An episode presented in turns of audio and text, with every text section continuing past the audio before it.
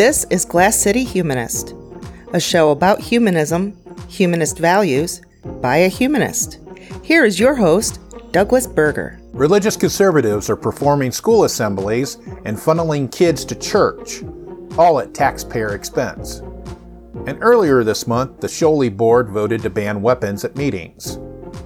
I explain why. Glass City Humanist is an outreach project of the secular humanists of Western Lake Erie, building community through compassion and reason for a better tomorrow.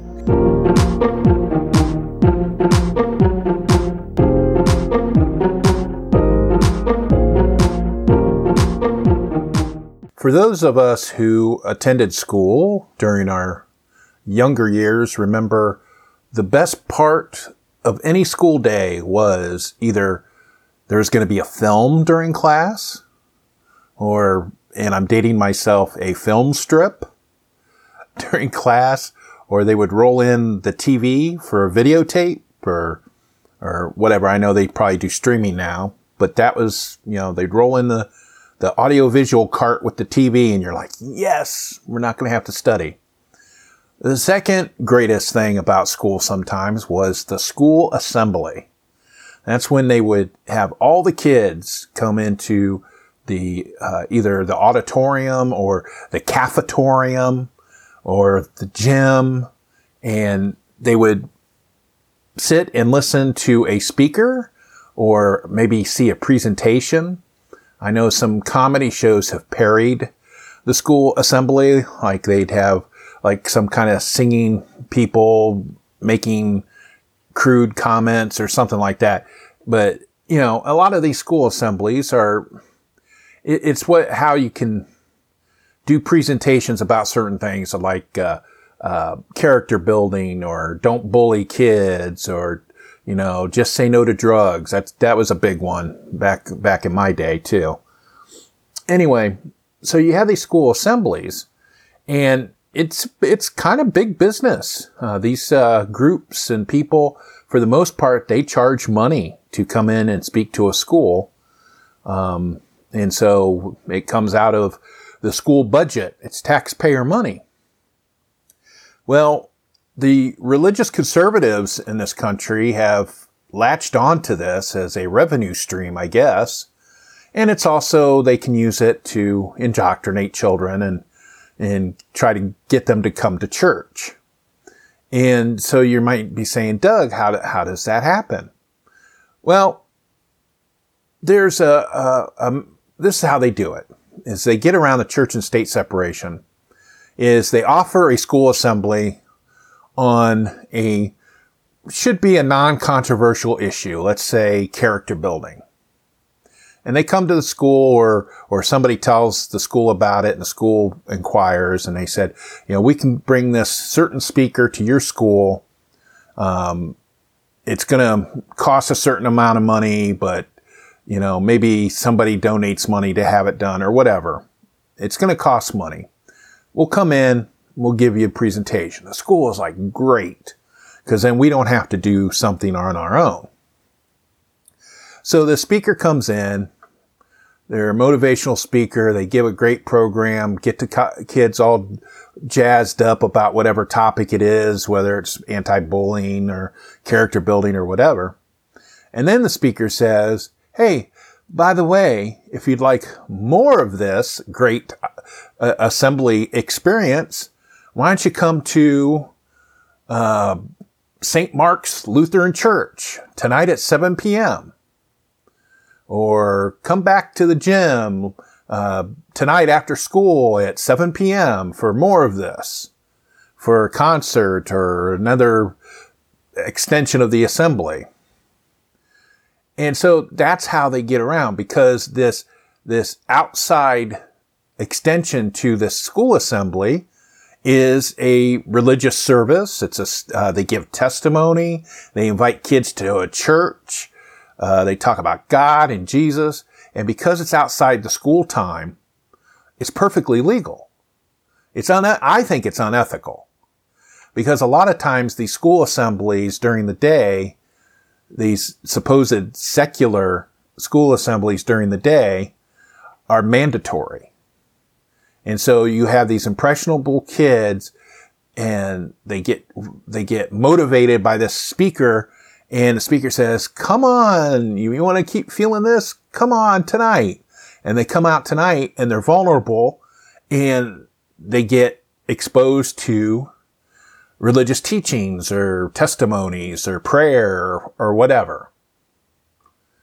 And so uh, that's how this, that's how that system works. And, and so you have to be very careful what, what motivational speaker you deal with or what company, because a lot of these are company, not companies, but, um, not for profit. They're not pro- non-profit companies that have a, a network of speakers. Um, we had something that happened like that uh, just a couple uh, last week, a week or two ago, up in Bedford, Michigan, which is a suburb of Toledo, and they had this um, group come in, and it was called Carry the Cure. And it bills itself as a nonprofit organization that utilizes clinical tools, cultural traditions, and faith-based methods to offer communities comprehensive suicide and abuse prevention and healthy lifestyle skills. Um, the problem is that Carry the Cure leans more on the faith-based methods rather than uh, clinical tools. They don't use any science. They don't offer any science uh, anything like that. But but they do use a Native American motif. The the person that um, does the speaking part is uh, Native Alaskan, and that's where this group Carry the Cure got started. And so they they disguise their their attempt at religious indoctrination in in something that definitely is not controversial, and that's suicide prevention and abuse prevention you know, there's nobody would be opposed to having a presentation about that. And so they had this in Bedford uh, a uh, week or two ago, and they required students to attend. They had two two assemblies uh, on one day at, at, like 12 o'clock and another day at 1:45, and then that night on the on the second day they were going to have a program, an extension of this assembly at seven o'clock at night. And that was sponsored by a local church, but they were going to have it at the school, which again is perfectly legal for a religious group to rent out a schoolroom after school and invite, you know, what, what I have a problem with and what a lot of people have a problem with is the fact that the, these speakers are coming into the school and we're paying taxpayer money to pay them to give these presentations and invite our kids to church. You know, and that's just unethical. It's, you know, it's legal, but it's unethical. because they should be upfront about it that this is good. You know, we're a religious group and we're doing this to prevent whatever it is, suicide, do suicide prevention. You know, just make it, make it more, make it more transparent and also don't require students to attend or at least send a note home before the event to notify parents so the parents can opt out like beforehand without, without, you know, I, I think it shouldn't be an opt out. It should be an opt in. That a note should go home and then say, you know, if you want your kid to attend, sign here. So at least then the parents know what's going on. Cause, you know, you see in the news all these uh, right wingers and, and religious conservatives going nuts over their children being indoctrinated in socialism. But it seems to be okay to indoctrinate them in Christianity which is the real thing that's happening when these groups come in. And the fact that they're spending taxpayer dollars to pay for these people. Uh, we have a group here in Ohio uh, called Stand for Truth Ministries who do the same exact thing. In fact, they have three separate companies and they make no bones about what they're attempting. Uh, they have relevant speakers that's the, the secular, quote unquote, secular part of the school assemblies. Then they have Stand for Truth Ministries, which does the um, outside of school hour um, indoctrination part. And then the third part they have is they're the ones that uh, in, um, developed the life the LifeWise academies. And I talked in a previous episode about these these um, people going in. It's a re- uh, release time uh, religious education. This is uh, Bible Bible study that kids go to off campus during the school day. And so this this company uh, that has the Stand for Truth Ministries is a um, nonprofit in Ohio, and they have relevant speakers, the ministry, and then they have the uh, release time education. Now, just so we're clear here, um, this uh, Stand for Truth Ministry is run by a jo- um, gentleman named Joel Penton. And in his bio, he says that he uh, was on the Ohio State University football team in the early aughts. Uh, was on the team when they won the national championship in 2003, in which he was, and he won the Danny Wuerffel Trophy for humanitarianism, which is true. Uh, but he didn't start for the Ohio State Buckeyes. He he he was a uh, um, in on the bench most of the time, which I'm not taking anything away from him. But he started this Stand for Truth ministry to be a motivational speaker for kids, and the Stand for Truth uh, um, ministries also had another company called uh, Student Impact, which also was the same thing. And and because they are a nonprofit uh, commercial operation, they had to file what's called a 990 tax return. And I looked at it for uh, 2019. And Joel Penton was the only one that was listed as receiving any funds, any revenue for this company. And for, for 2019, he got uh, over $300,000, close to $350,000 in speaking fees in, in 2019. That's taxpayer money. And that's going into his ministry. So schools are paying these speakers some, large sums of money uh, total. You know, I don't know how many speaking engagements he actually did in 2019, but I'm sure he's making probably several, several hundred dollars, several thousand dollars at least per speaking, you know, for each speaking event. But in 2019, he made almost $350,000 just from speaking fees. And, and again, that's taxpayer money that's going because that money is going to the ministry. It was reported on their, um, 990. So that's supporting a, religious education, a religious indoctrination of children. So, so yeah, Joel Penton, he, he runs that. He's a, you know, he's a, a, decent guy. I haven't heard any bad things about him. He's not in the news negative for any negative things. And what he's doing is a good thing. You know, uh, I think on the website, uh, one of his topics was making good choices. You know, I, I don't have a problem with that. Yes, we should try to help kids make good choices. But again, it's the after school stuff that I have a problem with. And that is they are using the school day being paid for a mandatory school assembly to invite kids to a church service. And I think that parents and people who are concerned about that, about how unethical that process is, uh, either need to demand more transparency in, in school assembly programming, or they need to stop using obvious religious faith-based groups to do these assemblies. Because none of this stuff, suicide prevention, abuse prevention, making good choices, character building, none of those topics are exclusive to religion. You can find secular, non-religious groups to put on those school assemblies. I know they're out there.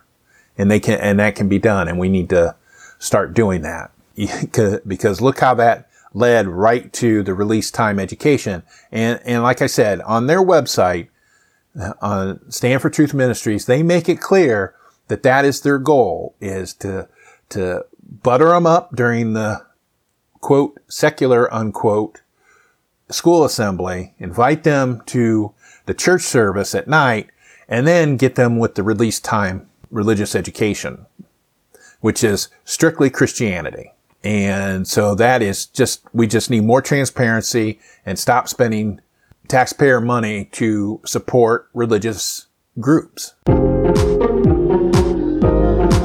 Do you like what you hear? Would you like to support the show so we can make it better? You can write a review for podcast apps that allow reviews. You can share our website, glasscityhumanist.show, with your friends, and you can donate to the show using the donate link on the website. Any support is appreciated.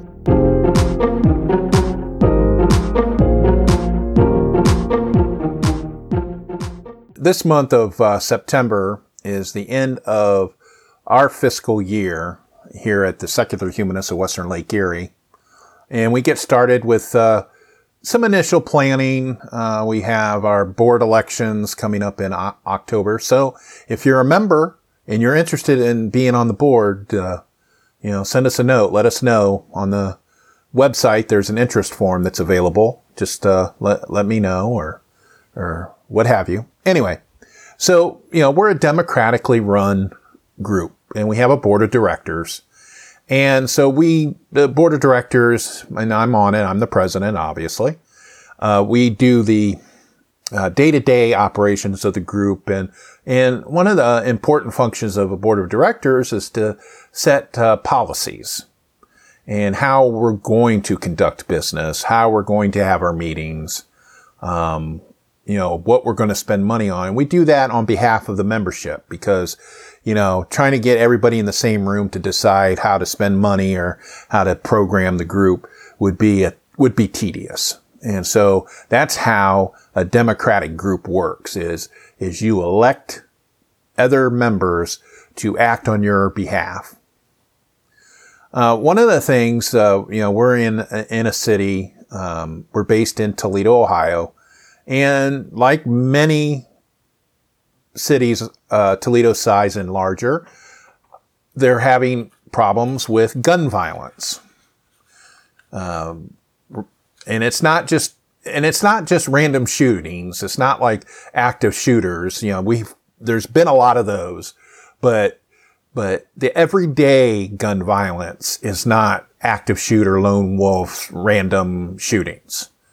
A lot of these, a lot of these uh, shootings that are going on in the different cities are either gang related, uh, drug related, or domestic violence. Uh, we've had uh, several where families were getting together and an argument breaks out and, and Uncle Ernie breaks out his gun and shoots people because he's pissed off you know, and, and a majority, a majority early in the year, a majority of the homicides due to gun violence was domestic. It was, you know, boyfriends or husbands killing their wives or, or for the most part, that's what it was. Okay. And so one of the things that's been going on is that religious cons- conservatives and religious conservatives in, in political power have have a gun fetish. They they start believing those old movies where the gunfighter is walking down the street packing heat and he takes out the bad guy. But that that's a common myth that there's a, a, a good guy with a gun taking out a bad guy that wants to do harm. Um, you know, it's it's about power people, you know, men in particular think that they're more manly if they're carrying a gun. That's why, you know, you have the problem where you see people, you know, with AR-15s walking into a grocery store, you know, when, when the, the gun violence uh, comes up because they think they're, that they're being macho. You know, that's the thing. It's about being macho and a power trip. It has nothing to do with protecting the community because a lot of these guys, it's easy to get these guns. You know, you just fill out a form and unless you're a convicted felon, you're practically going, they're practically going to give it to you. You know, they've reduced the amount of time you have to wait. You don't have to have any training, you know, and so the worst kind of person with a gun is somebody that doesn't have any training. You know, it, look at what happens with the law enforcement and, and some of the bad outcomes from law enforcement being trigger happy in, in some of these situations where unarmed people are being, uh, shot many, many times and being killed for traffic stops or, or carrying, uh, um, loose cigarettes or, or, you know, walking home from the store. And these, in a lot of these cases, these are law enforcement officers who are supposedly trained on how to use their weapons. Now imagine Joe Schmo down the street. You know, he, he saves up his money and buys an AR-15 and he thinks he's, you know, cock of the walk. Those are the people that we, that I'm afraid of. I'm not afraid, afraid of, of a hunter who goes and hunts deer or uh, every year or uh, a sworn police officer. Well, I'm kind of nervous with a sworn police officer because you never know. But the people that really that really bother me are are you know uh, Chad and Jack uh, Snow, uh, you know Schmo down the street who who got a new gun and think it's a toy. So you know, a lot of pe- a lot of members in the group, uh, you know, we've been talking about uh, the gun violence and what to do, and and we're concerned that there's been a lot of talk and not a lot of action. You know, we know what will solve a lot of these gun these this gun violence, and that's banning guns completely. You know, barring that, you know, severely regulating ammunition you know, unless you are hunting for food, you do not need an AR-15 at your house. I'm sorry, you do not. And even hunting for food, you really don't need an AR-15. You're not going to go deer hunting with a machine gun or a semi-automatic gun, rifle. You know, that's just ridiculous. And so one of the thing, you know, we were trying to think of what, what we wanted to do. And one of the suggestions was that we would ban guns at our meetings or weapons. We would ban weapons at our meetings and events that we host. Whether or not the venue that we hold these events and meetings at allows guns or not. And that's what we decided to do. The, the board, uh, on the, on the 20th voted to institute a weapons ban for our meetings and events. Uh, the resolution reads in part, we wish to provide a safe space where, for a short time, people don't have to worry about being shot or killed by a deadly weapon. Even if the venue where we hold our meetings and events allows weapons, Shoaley will enforce a ban on weapons. We will also try not to use any venue for meetings or events that we know allow weapons. People who believe their right to carry a gun outweighs the safety of our community are not welcome at our meeting, meetings or events. And the weapons ban fits in with our humanist values. The ban aligns with our values of peace and social justice, empathy, and service and participation. You know, like I said, we've been concerned for some time about the inaction of the Ohio legislature to address gun violence and how some political leaders' Wild West ideas of the rugged individual strutting down the street packing heat. It's outdated and the inaction is terrible on a daily basis for many families in our community. And we felt we needed to do something and the ban is what we decided. And yes, we know that will not solve the gun violence in the city of Toledo. We know that. But we want to be a beacon in the sea of violence. And we just want people to show that every group, we, we want every group to do this. We want every nonprofit group, uh, club, uh, social group to do this, they, to make a, a, concerted effort to ban guns at their meetings and events. Uh, our press release that we put out for this also says that Sholey supports evidence-based actions and policies that will address the tragic cost of unchecked gun violence. And many of us do not feel that more sports for kids will address it. We also don't feel that thoughts and prayers and more churches will address it. There has to be evidence based actions and policies to address it. The ban takes effect immediately, and the only exceptions will be made for sworn law enforcement officers conducting official business. So I am very happy that we did this, and I know we're going to get some pushback. In fact, I, I heard from uh, somebody in the AHA who was concerned that now we're going to make our group a target for some nut job that wants to hurt atheists and agnostics and humanists. And, and I told them, frankly, that we've been a target. We've always been a target for, for, for people that are looking to hurt us. And, um, you know, we're out in public all the time. Uh, we had a booth at the Toledo Pride Festival a couple few weeks back, and to be honest, it was open and in the public.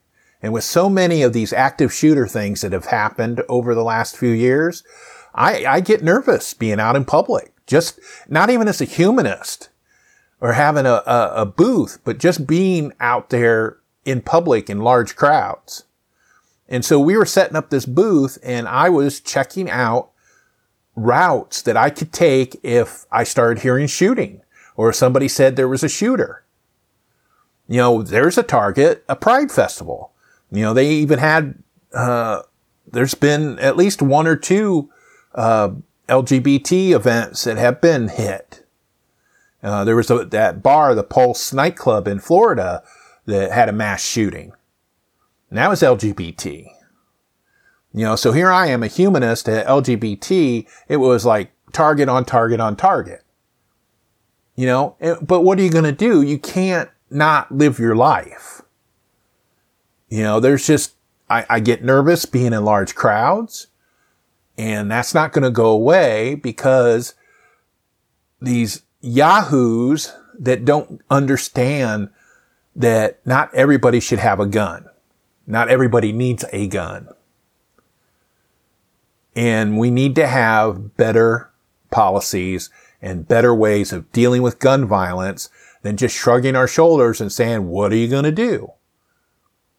So that is my call to action to humanists and other organizations. Take an active stand and ban guns at your, at your meetings and, and events. You know, make a concerted effort to do it. Put out a press release. Put it on your website and show people that you're just not going to put up with it anymore and that something needs to be done.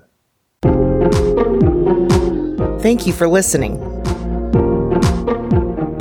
For more information about the topics in this episode, please visit the episode page at glasscityhumanist.show. Glass City Humanist is an outreach of the secular humanists of Western Lake Erie. Sholey can be reached at humanistswle.org. Glass City Humanist is hosted, written, and produced by Douglas Berger, and he's solely responsible for the content. Our theme music is Glass City Jam, composed using the Amplify Studio. See you next time.